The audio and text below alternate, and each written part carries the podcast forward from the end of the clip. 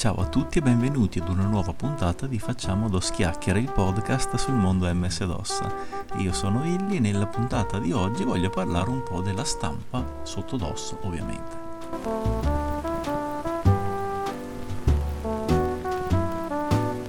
Questo podcast fa parte della Lega dei videogiochi, che è un network di podcast italiani, tutti a tema videogiochi, anzi più retro gaming, il cui link trovate ovviamente in descrizione.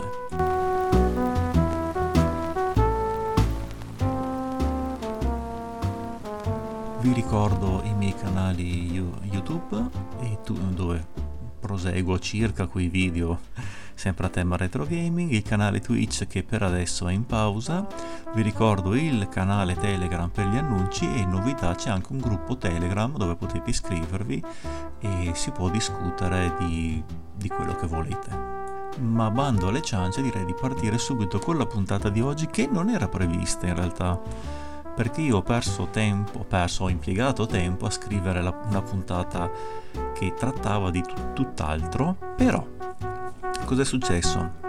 Stavo guardando una stampa che ho fatto per una lista di bookmark che sono compatibili, diciamo, con i browser più vecchi e con Links, e l'ho stampata, e da lì proprio mi è venuta l'idea di fare questo episodio che tratterà un po' di come si stampava su MS-DOS o su Windows 3.1.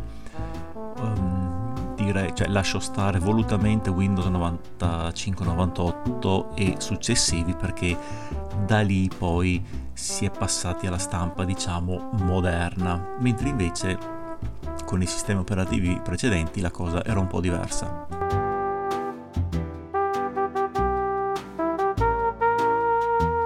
Dicevo quindi di come si stampava, ma soprattutto colgo anche l'occasione per ribadire sempre il concetto di come una volta il computer era più a portata di smanettamento rispetto magari ad adesso, computer e ovviamente le periferiche.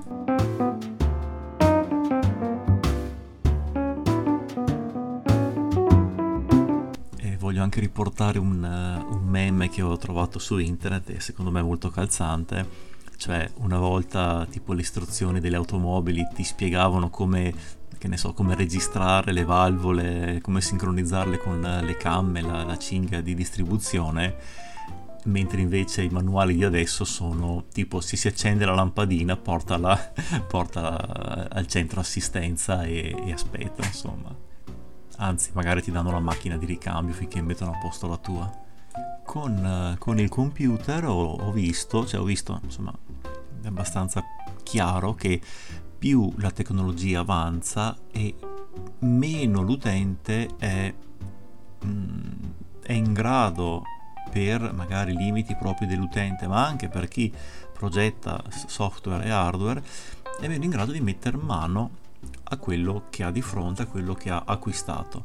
Però insomma, sono tutte cose qui, ecco, mi chiedo già scusa ovviamente, ma qui, come quasi tutte le puntate che ho fatto, non c'è una traccia, io vado proprio a ruota libera, anche perché si chiama Facciamo Dos Chiacchiere e quindi voi mi ascoltate. Se poi eventualmente siete d'accordo o meno, c'è sempre il gruppo Telegram.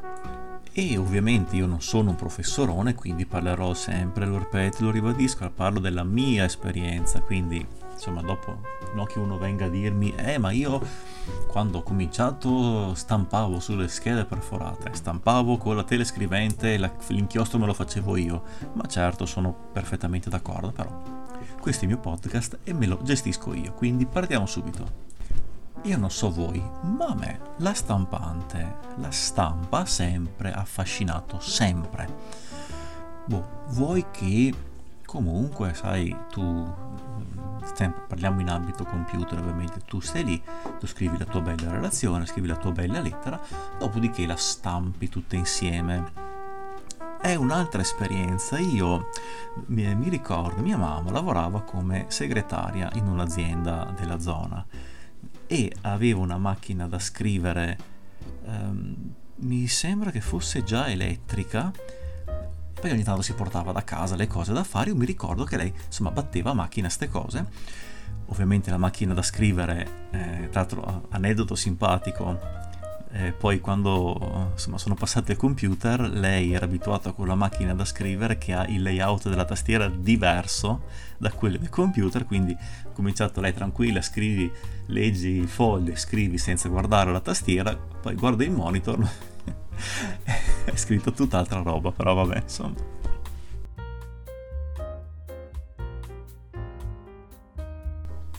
Questo non c'entra. Quindi io vedevo lei che scriveva, però cioè, man mano che scriveva le lettere si componevano, quindi sì, anche il suono che fanno, tac tac tac tac tac tac, cioè c'è il suono del dito che batte sul tasto e poi il martelletto colpisce l'inchiostro e via, cioè colpisce il nastro inchiostrato con sotto la carta eccetera.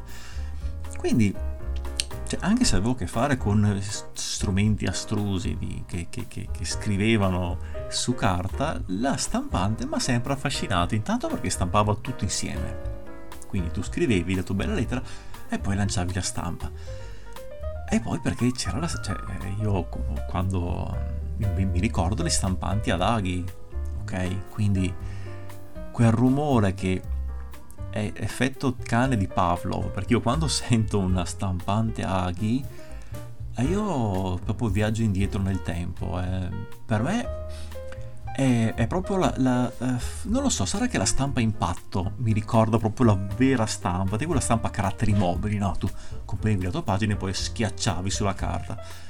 Stampante ad aghi mi dà lo stesso, mi dà la stessa cosa, non lo so, ma sicuramente è un problema mio, ci mancherebbe, però sì. Poi questo bel suono pieno, no?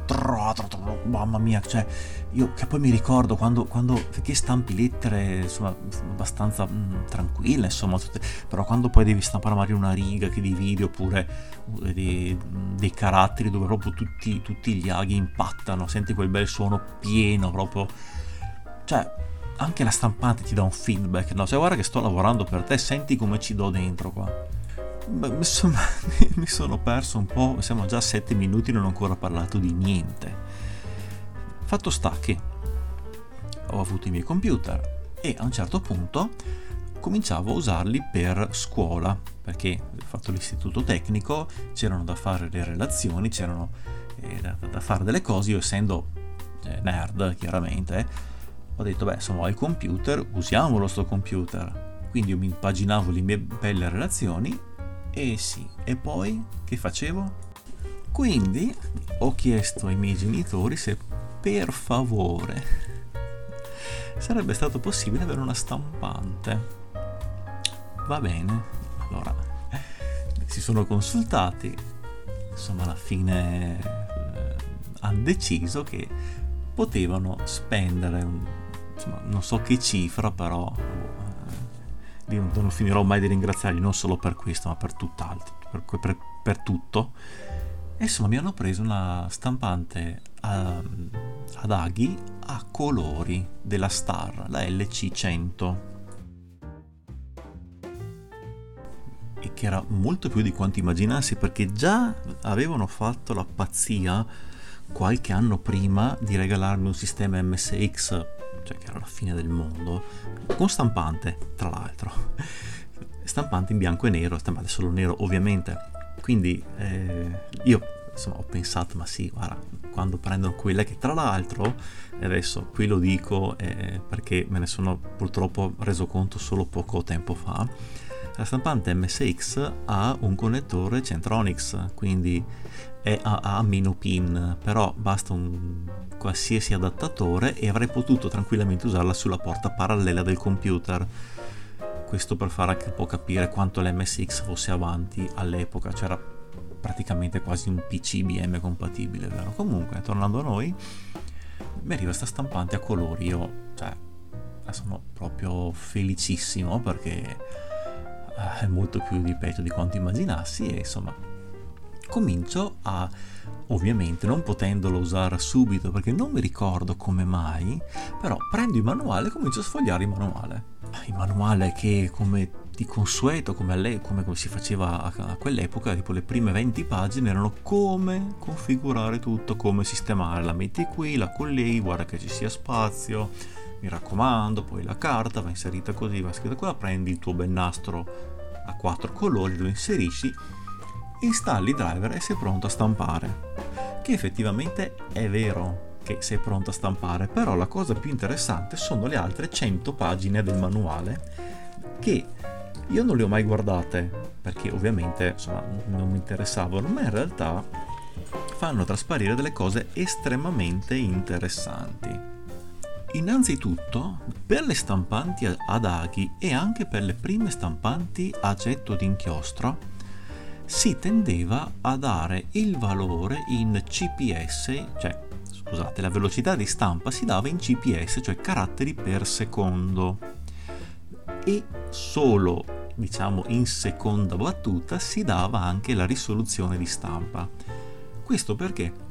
Perché noi stiamo parlando comunque di stampanti che andavano su sistemi all'80% solo testo, quindi quando io andavo a stamparmi la mia lettera, andavo a farmi la mia stampa, stampavo una directory su disco perché avevo bisogno di un tabulato, di qualcosa, la testina era calibrata per stampare un carattere in un colpo solo, ok? Quindi c'erano queste ipotesi, la 9 aghi aveva 9 piccoli battenti microscopici messi in verticale e l'altezza dal primo all'ultimo mi dava l'altezza del carattere di stampa, ok? Quindi io quando andavo a fare ipotesi davoci 2 punti dir e volevo stampare quello che vedevo, facevo print screen e la stampante cominciava.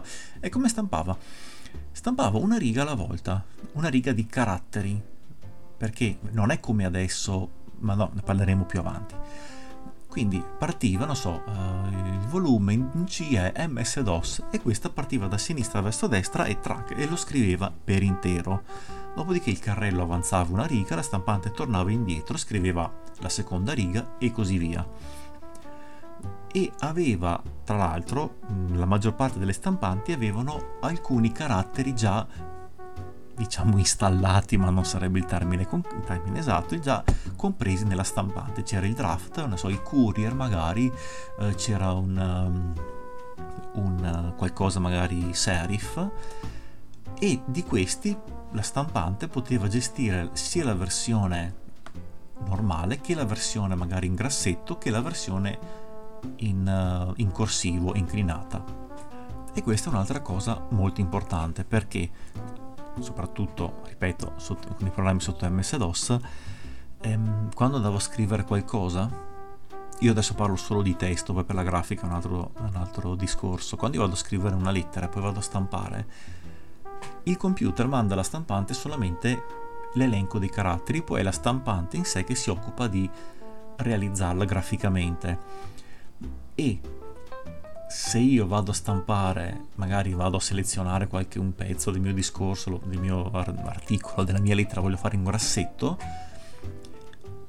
lavorando in modalità testo, e questa è la cosa che mi fa impazzire, il programma va a dare un comando alla stampante per dirgli: guarda, questo qui fammelo in grassetto. La stampante recepisce il comando e lei pensa a gestirlo e andrà a stamparlo in grassetto o in sottolineato o in corsivo. E questi comandi particolari, che sono appunto i caratteri escape, possiamo darli noi alla stampante tramite un banalissimo, nel caso dell'MS-DOS, un comando echo, il valore del carattere speciale, il carattere ESC, e ridirigerlo all'LPT1 o alla periferica PRN. E questo lo possiamo fare anche con Basic, che ad esempio era il linguaggio di programmazione che andava per la maggiore in quell'epoca, perché era quello più semplice e talvolta su alcuni computer partiva se mancava il sistema operativo. Quindi io mi ritrovo una stampante completamente programmabile, cioè sono io che vado a dire alla stampante cosa fare. Ovviamente in modalità testo, in modalità grafica invece no, perché poi la pagina viene convertita in qualcos'altro. Ed è una cosa che io qui ho il libro, per esempio, il manuale della mia Star, e ci sono veramente un sacco di, sono almeno 60 pagine dedicate a come impostare la stampante, cioè io posso decidere se metterla online, offline, per esempio posso far suonare il beeper perché magari io posso scrivermi un programma, oppure voglio dare che alla fine della mia, quando finisce di stampare, voglio che mi dica, mi faccia un beep, perché così voglio rendermi conto che la stampante ha finito. Non solo, posso addirittura programmare i miei caratteri personalizzati. Non è semplicissimo, serve comunque un minimo di conoscenza di basic, però ho la possibilità, la stampante in questione ha una memoria RAM dove posso salvare alcuni caratteri, posso decidere io di farmi i miei simboli, i miei caratteri speciali. Io magari posso anche capire effettivamente, ascoltando un po' fin dove sono arrivato, che diciamo, perché sto lì qua si esalta per sta roba, perché cioè, per esempio ho qua aperto il riepilogo delle caratteristiche. Non c'è indicata la risoluzione della stampante, è fantastica sta cosa, c'è solo la velocità di stampa in caratteri, la possibilità che può stampare a colori, può andare in modo silenzioso perché riduce la velocità di stampa e l'impatto che hanno i martelletti, quindi stampa un po' più silenzioso, magari devo stampare di sera. Ma è una cosa incredibile, cioè io sapere che ho il pieno controllo di una periferica è una cosa che non capita soprattutto ai giorni nostri così spesso. E, tornando un po' al discorso della mia storia con le stampanti, poi quando ho cominciato a lavorare ho cambiato quell'LC100 che ho ancora di là, mi ha accompagnato per tantissimi anni e mi sono proprio divertito. Faccio un appunto anche su come stampavo a colori, che in sostanza è come praticamente solita, classicissima quadricromia, però essendo a impatto avevo un nastro. Questo nastro ha 4 bande colorate, come se fossero 4 bande colorate una sull'altra, quindi finché stampavo in nero va bene, se dovevo stampare in ciano la stampante andava ad alzare questa cartuccia in modo che la banda di color ciano arrivasse in corrispondenza della testina di stampa, e quindi mi stampava in ciano. Uguale per il giallo, uguale per il magenta. Se dovevo stampare in verde, che come sapete tutti è giallo più ciano, faceva prima una passata di giallo e poi una passata di magenta. Se dovevo stampare rosso, stampava giallo, scusate, giallo e ciano. Poi se dovevo stampare rosso stampava giallo e magenta, se dovevo stampare viola faceva magenta e ciano, e così via. Quindi c'era un sacco di tempo in più per stampare qualcosa che avesse più di 2 colori, però è comunque una cosa che dava un certo impatto. Io mi ricordo le mie relazioni alle superiori avevano sempre quella cosa in più. Dosato al punto giusto, sì, non era per niente male, anche perché potevo poi andare ad evidenziare magari qualche parte del discorso un po' più interessante o che meritasse più attenzione. Insomma, appunto, dopo comincio a lavorare e mi prendo una stampante a getto d'inchiostro che ho ancora, e giù di sotto purtroppo ha un problema elettronico, non riesco a far partire la testina. È una Canon BJC-600,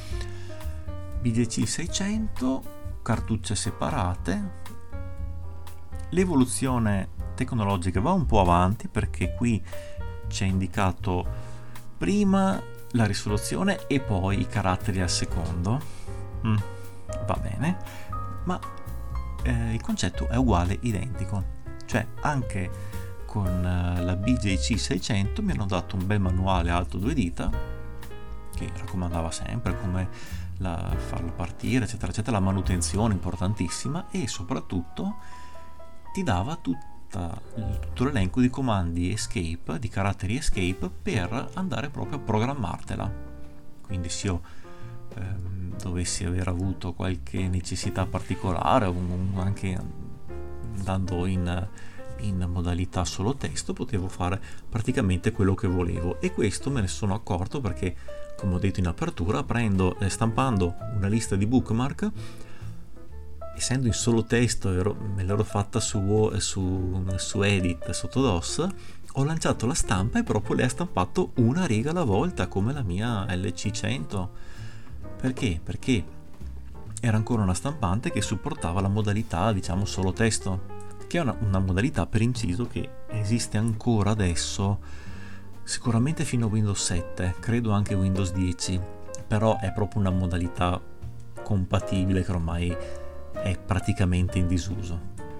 E ovviamente la stampante, quando va in modalità testo, è molto molto più rapida, perché viene tutto gestito dal processore interno della stampante.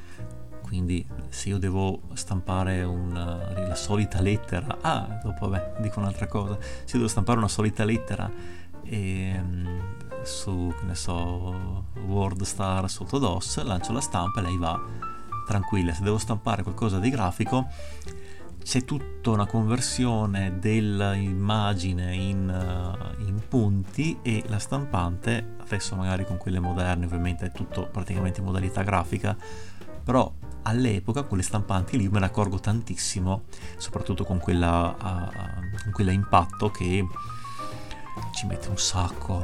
Cioè, ed è la cosa simpatica è che quando magari stampo un'immagine che ha delle parti chiare, dove appunto non c'è bisogno che ci siano dei punti, si vede perché la stampante lì è più rapida, ovviamente ha meno dati da processare. Poi magari ha una riga piena di punti da fare, sta lì anche magari un paio di secondi e poi parte e scrive tutta la riga di punti. E lì adesso anche con quell'aggetto d'inchiostro, che è un po' più recente, cioè si ha comunque 25 anni, però anche lì si vede che quando va in modalità grafica è un po' più lenta, quando invece va in modalità testo che è una meraviglia. Un'altra differenza che ha la modalità testo è che lei poi si ferma, cioè io faccio print screen su un classico DIR, lei mi stampa 8 righe e poi si ferma, la carta rimane lì, cioè non si prende neanche la briga di stampare un foglio intero, perché stampa proprio linea per linea, non va in modalità grafica, cosa invece che poi mi ricordo già, stampante successiva mia è stato un Epson Stylus Photo 700 che già usavo sotto 98, anche se avevo i driver per 3.11, e già lì si parlava solo di risoluzione 720 dpi, e poi basta. Poi le stampanti sono passate tutte al modo grafico. E faccio una domanda provocatoria fino a un certo punto, però quanti di voi hanno letto il manuale dell'ultima stampante che hanno preso?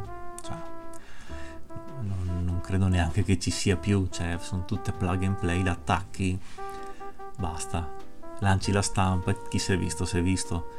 Spesso si stampa magari dallo smartphone senza passare dal computer.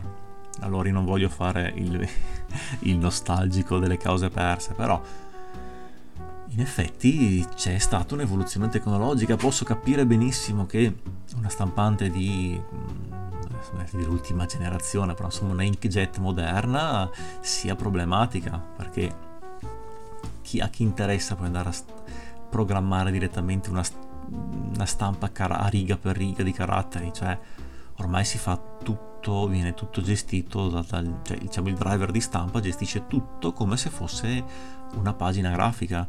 Infatti quando dovete stampare qualcosa, cioè che sia una riga, che sia un carattere, che sia una pagina piena, lei comunque, fra virgolette, spreca un foglio. Lei arriva, stampa la sua riga in mezzo secondo, poi vi butta fuori il foglio intero e tanti saluti.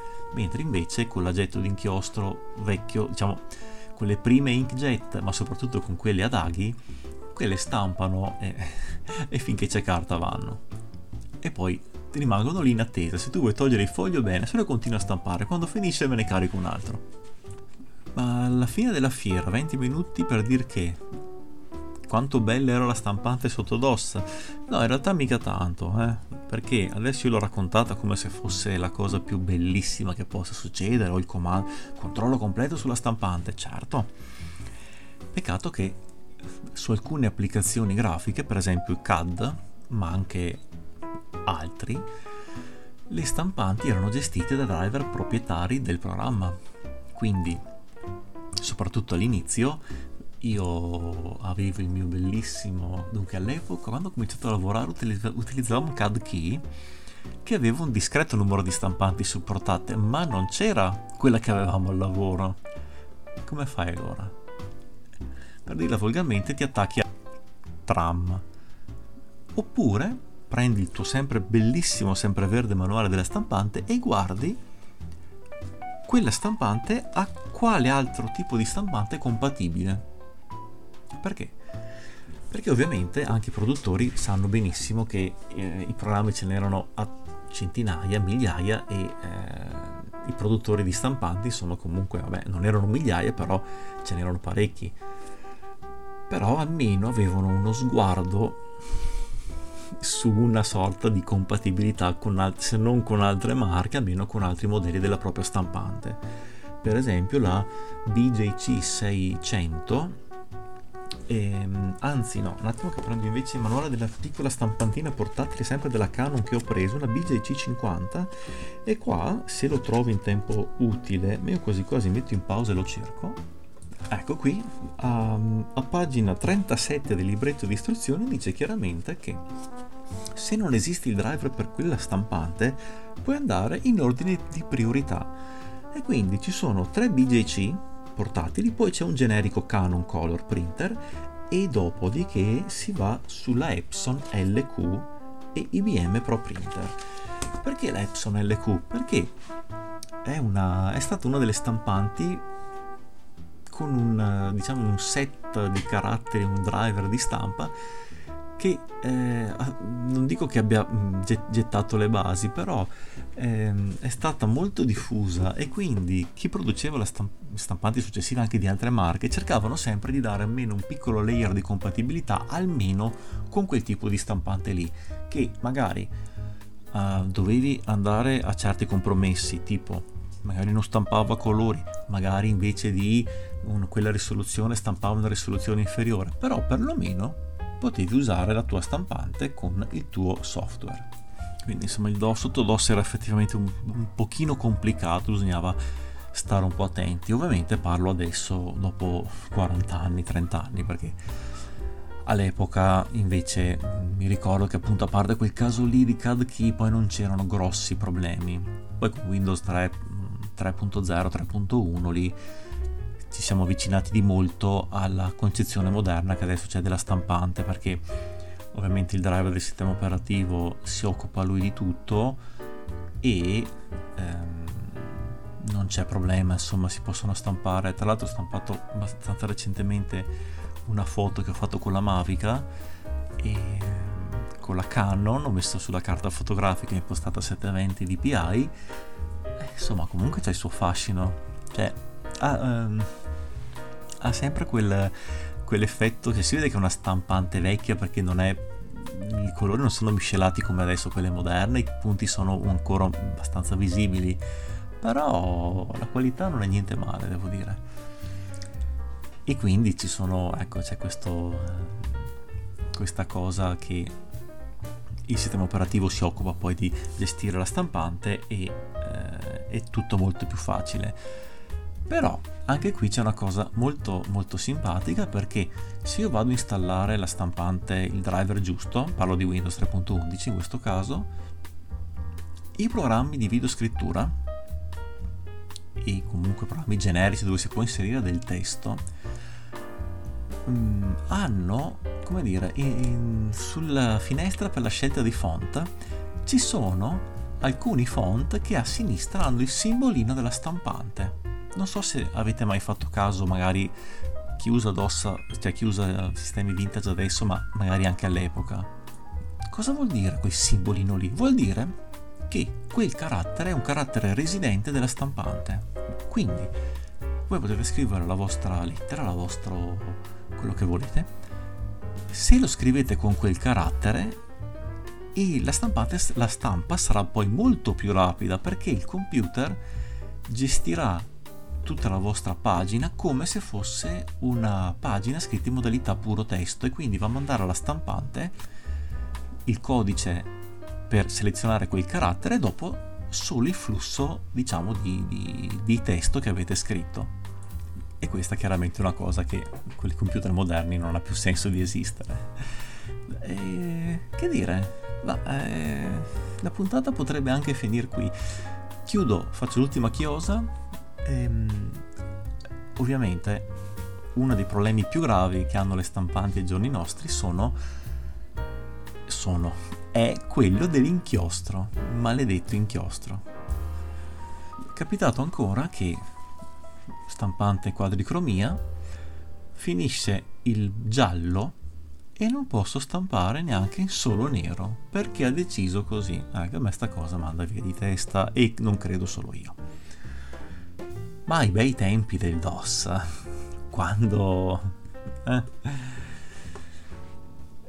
questa cosa praticamente non c'era. Beh, innanzitutto con le stampanti a impatto, le stampanti a laghi sono fantastiche perché loro stampano finché c'è inchiostro nel nastro, e quando l'inchiostro nel nastro è finito loro stampano lo stesso, proprio se ne fregano assolutamente, anche perché non c'è nessun metodo pratico per controllare quanto inchiostro ho. Cioè, pensateci un attimo, è un nastro sporco, cioè. Sì, magari si potrebbe fare con qualche sensore LED, no? Quando magari finisce l'inchiostro forse lascia passare un po' più di luce, ma sarebbe stato, penso che, cioè, ci sarebbe stata una sommossa e tutti avrebbero magari ponticellato questo fantomatico LED. Però la stampante a impatto non c'è problema, tu stampi. Io mi ricordo ancora quando vedi che cioè tu mettevi l'inchiostro ed era bello nero, bello contrastato, pieno, poi diventava un nero onesto, poi diventava grigio, poi diventava si vede ma basta che non stai sotto la luce, e poi cambiamo il nastro quando proprio ormai, cioè, era pallidissimo, proprio si intravedeva qualcosa. Mentre invece con la Canon l'unica cosa che ha la BJC-600 e anche la 620 che ho qui alla mia sinistra, c'è un LED che ti dice: oh caro, guarda che secondo me è finito l'inchiostro, io ti consiglio di cambiarlo, di cambiare la cartuccia, poi vedi tu. Mi è successo col nero, ho tolto il nero, ho visto che c'era ancora un po', l'ho rimesso dentro, gli ho detto sì, gli ho detto vai tranquilla, stampa ancora, e lei stampa come se niente fosse, ok. La HP che ho invece in camera, anche quella c'ha un sistema che ti dice: ma guarda che secondo me l'inchiostro è finito, cambiami la cartuccia. Però anche lì c'è un modo, mi sembra di averlo trovato anche tipo sul manuale, che se tu copri certi pin si resetta la cartuccia e vai avanti anche lì, proprio finché vedi che non ce n'è più, quindi anche lì non ci sono problemi di sorta. Mentre la Epson, la Stylus Photo, aveva una cartuccia solo coi 5 colori, e anche quella mi diceva: guarda che potresti aver finito il viola, tipo, che non c'era, il magenta chiaro. Io toglievo la cartuccia, la rificavo dentro e lei mi diceva: oh, cartuccia nuova, figata, beh, andiamo avanti ancora a stampare. Quindi questo è uno dei grandi vantaggi: non c'erano chip, non c'era niente di niente, non era ti dice l'inchiostro, la cartuccia è finita e metto in corto il chip così tu non potrai riempirlo, non puoi resettarla e quella cartuccia la butterai via, ok? Ma perlomeno erano un po' più a misura di utente. L'ultimo passaggio che c'è stato, che mi ricordo a casa di un mio amico che aveva abbastanza soldi, sicuramente molti più di me, è il mio primo approccio con la stampante laser. Anche quella ovviamente mi ricordo che gli dava le pagine al minuto, mi sembra, lì si parlava già di pagine al minuto, era proprio stato l'inizio dell'era moderna, della stampa moderna, anche se stampavo comunque sotto Windows 3.1. E la stampante laser apre proprio la tecnologia come poi è diventata adesso, quindi stampa grafica a pagina intera. Io pensavo, tra l'altro mi ricordo ancora la delusione fortissima che ho avuto quando ti faccio vedere la mia stampante laser. Io pensavo che fosse come un aggetto di inchiostro, che magari usciva il foglio, vedevi le lettere che si formavano, quella roba del genere. Invece no, faceva un sacco di rumore, macinava qualcosa e poi buttava fuori, sputava un foglio stampato completamente caldino ancora, qualità incredibile già all'epoca, me la ricordo, eccezionale. Aveva un HP, mi sembra, sì, perché lui è sempre stato pro HP, quindi aveva un HP e sconvolto, vero? Cioè, sembrava la pagina di un libro. E anche lì ovviamente, anche quando andava col print screen, stampava ovviamente una pagina intera alla volta, non c'era verso, quindi o una lettera o 10 righe, li faceva ondire, faceva print screen e gli buttava fuori un foglio intero. Però insomma è giusto così, la tecnologia deve andare avanti, non possiamo neanche restare troppo ancorati al passato, o no?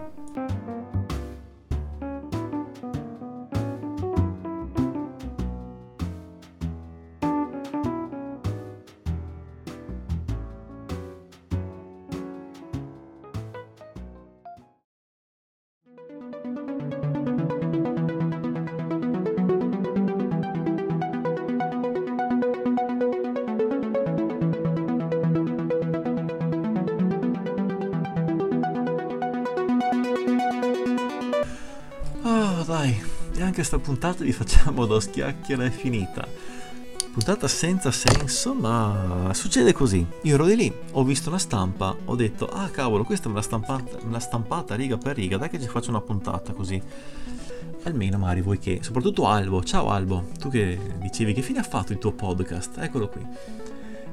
Ringrazio voi che mi ascoltate, ringrazio tutti quanti, Davide, Albo, Simone di Atariteca, ciao Simo, che passato un anno, me lo ricordo, da quando mi fa, ma mi aveva scritto, mi fa ma sei tu quello di Facciamo Dos Chiacchiere? No, è bellissimo. Povero Simone, non capisce niente, ma ti voglio bene lo stesso.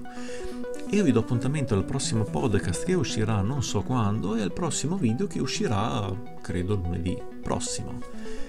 Nel vostro Illy è tutto. Io vi auguro una buona continuazione di giornata, dipende da quando ascoltate la puntata, e vi saluto. Stampate poco perché l'inchiostro costa, e però il giusto, perché sennò poi le testine si seccano, mi raccomando, roba che laser e stampanti ad aghi non fanno. Ciao ragazzi e grazie di cuore ancora. Ciao.